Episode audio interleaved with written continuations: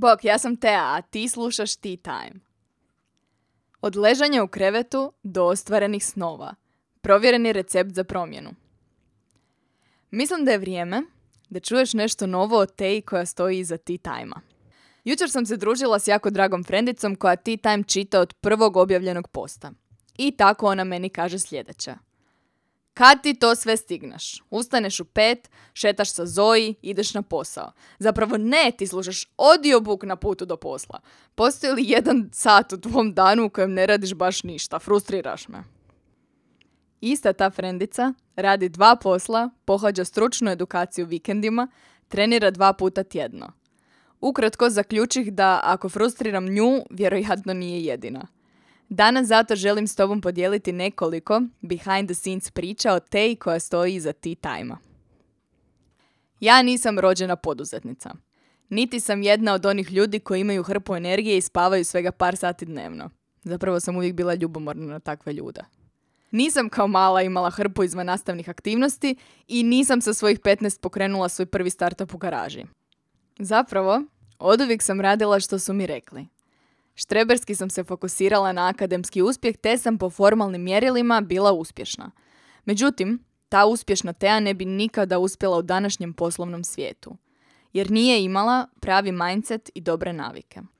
Odlučila sam da želim više i da onda moram i od sebe očekivati više.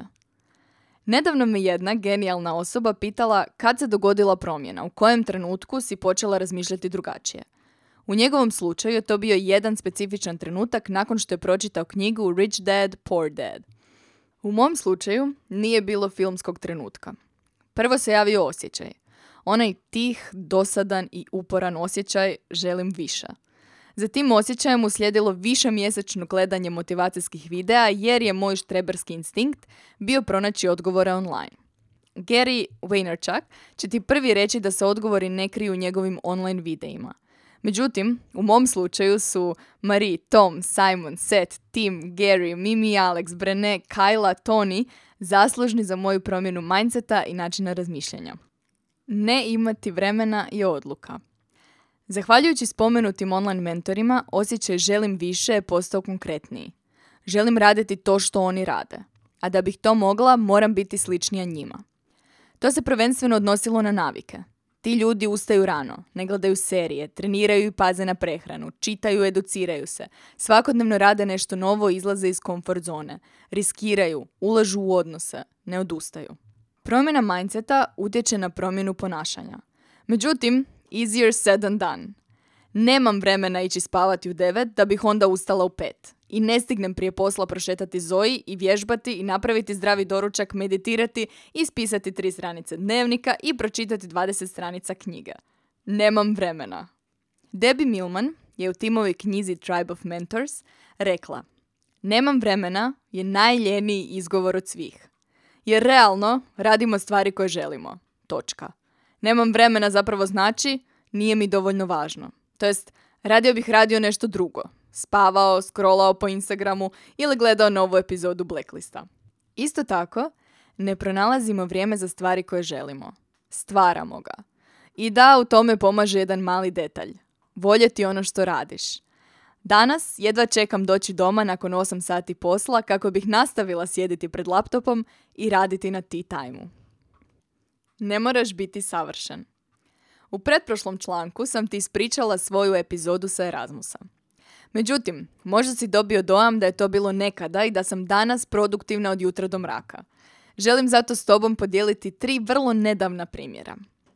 Prošli petak sam provela ispred televizora binge watchajući cijelu sezonu neke nimalo edukativne serije. Orphan Black. Knjigu Sapiens, kratka povijest čovječanstva, čitam već dva mjeseca i nisam ni blizu kraja. I problem definitivno nije u knjizi. Ovog ponedjeljka sam alarm koji zazvonio u šest automatski bez gledanja snuzala do pola osam. Navike sam počela uspješno mijenjati u onom trenutku kad sam snizila kriterije. Desetak godina sam svaki petak popodne provodila u krevetu sa vrećicom čipsa i serijama koje namjerno nisam gledala cijeli tjedan da bi ih sačuvala za petak. Takve desetogodišnje navike se ne mijenjaju u jednom danu. Razlika između te prije i mene sada je samo u broju petaka koje provodim ispred laptopa. Ovih dana prespavam možda jedan alarm u dva tjedna, a samo jedan petak od njih šest ili sedam provedem gledajući serije. Jučer sam, na primjer, ustala u šest, trčala sa Zoji po snijegu i napravila zdravi doručak koji do sada još nismo jeli. Kanelino avokado tost. Ali sam, zato na večer, bila u krevetu već u osam, pogledala dvije serije i zaspala. Balans je važan. Jedna mala dobra odluka dnevno je dovoljna. Ovo je treći i posljednji članak u ovoj kratkoj seriji na temu mindseta. Do neke sljedeće teme te želim ostaviti sa pet misli zbog kojih sam danas tu. Nisam rođena s tim, baš suprotno, što znači da i ti i ja možemo postati sve što poželimo. Svaka promjena počinje sa odlukom želim više. Nakon odluke slijedi promjena načina razmišljanja, to jest mindseta. Najlakši i najbrži način promjene mindseta je okružiti se ljudima poput kojih želiš biti. S vremenom ćeš neizbježno početi razmišljati poput njih. Nakon promjene mindseta slijedi promjena navika. Pod uvjetom da sniziš kriterije. Jedna mala promjena dnevno je dovoljna. Progress, not perfection. I zapamti, navijam za tebe. Bok, ja sam Tea, a ti slušaš Tea Time.